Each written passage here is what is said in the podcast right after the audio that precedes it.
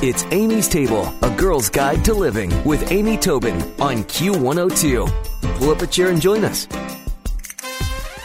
My guest today is Julie Lingler, and after earning a master's of social work from University of Cincinnati in 2001, Julie spent three years at Cancer Family Care, helping cancer patients and their families navigate life-threatening illness. In 2005, she started her own therapy practice in Blue Ash, focused on helping people heal, improve, and strengthen their relationships. Since then, Julie's worked with hundreds of individuals and com- couples, helping them to recover from infidelity, manage remarriage and co parenting, reconnect, and find joy in each other again.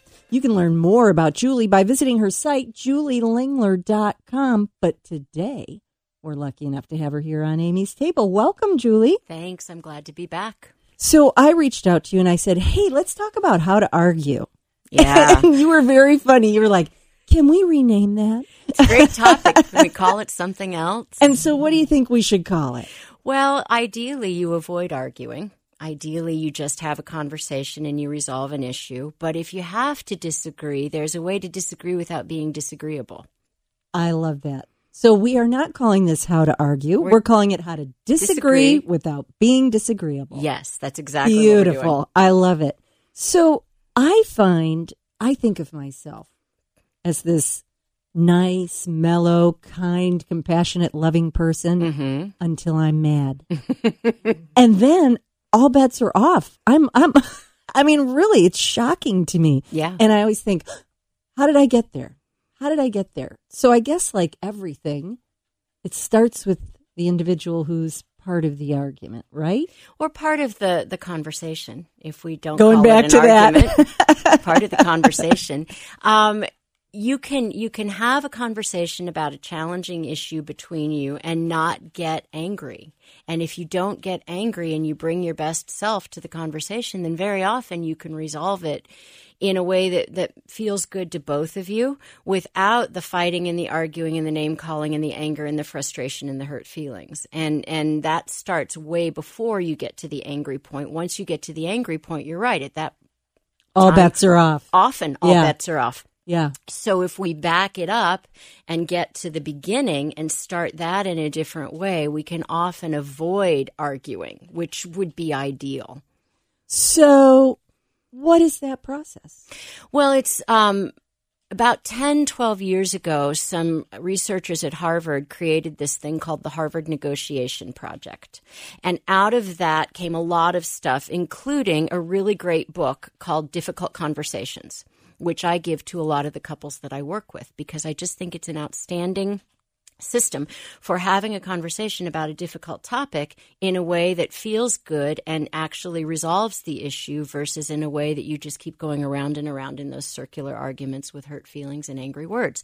And so it starts by recognizing that your position on an issue is your position on the issue and that the other person has to them a different but equally valid position on the issue. So you remember that story about a whole bunch of blind people in a room with an elephant?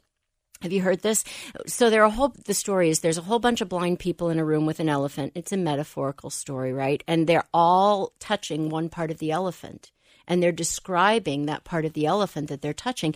And they're arguing that they're right. And they are. But it's only part of the picture. I love that. You know, Julie, I've got to tell you, I'm going to go on a bit of a tangent, but when I was in junior high, and I've I've talked about this in in chats and speeches that I've given, so some people have heard this story.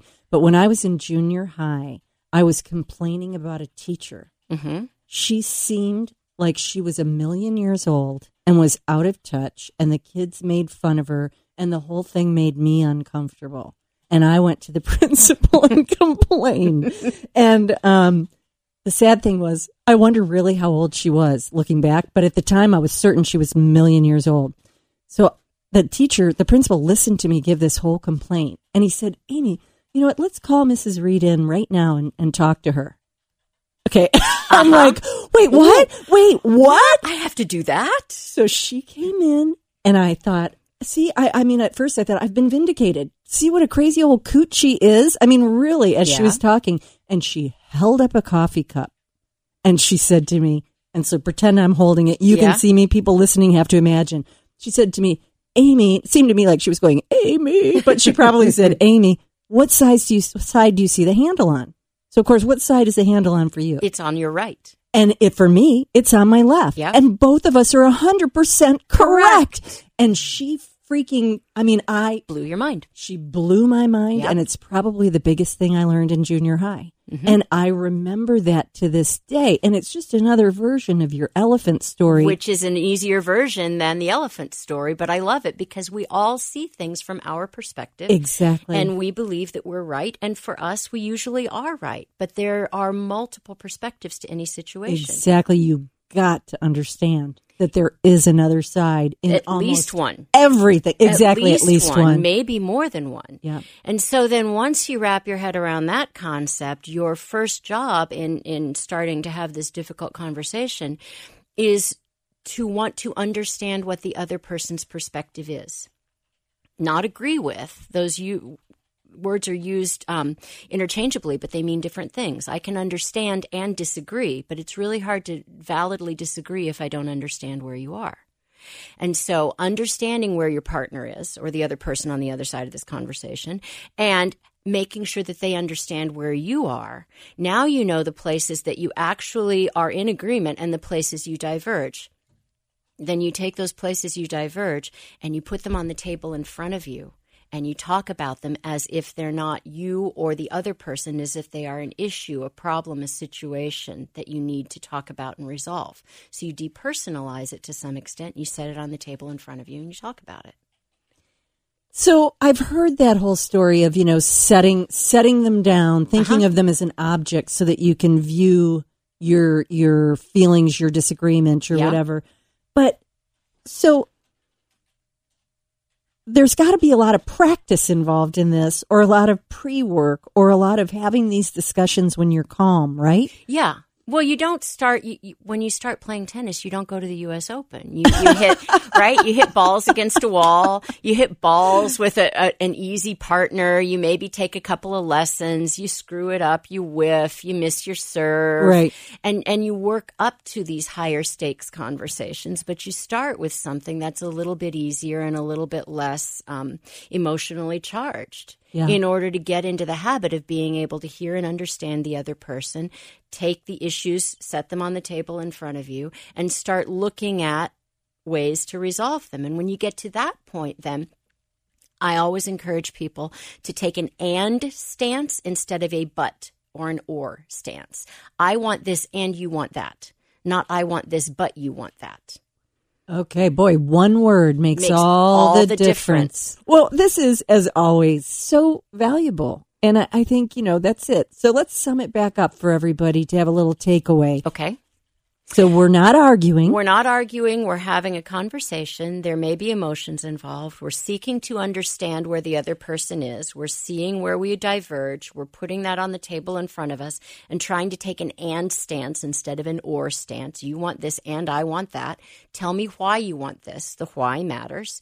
And I also suggest to couples, if it's really an emotionally charged thing, that they use a 10 scale to describe how important it is to them. So if mm. zero is, I couldn't care less, and 10 is, this is the most important thing in the world, how important is this to you? Because that can come into play as well. If we disagree, we can't come to an agreement. There is no middle ground that meets both of our needs. And you say to me, on a 10 scale, this is a nine, and for me, it's a two. Well, then there you go. There's the easy There's the answer. easy answer. It's much more important to you than it is to me. So I'm going to give in. If it's a nine and a seven, I'm probably going to give in because it's much more important to you. If it's a nine and a nine, we're going to have a thumb war. But it- exactly, we're going to do rock, paper, scissors, and whoever wins, wins. or somebody says, I'll take it for the team this time, and, And next you take it time for the team I get to. Uh-huh. Yeah. and if you really can't resolve it, you come see a therapist and we'll help you. Well, how how easy is that? You can go see Julie can go see Lingler. me.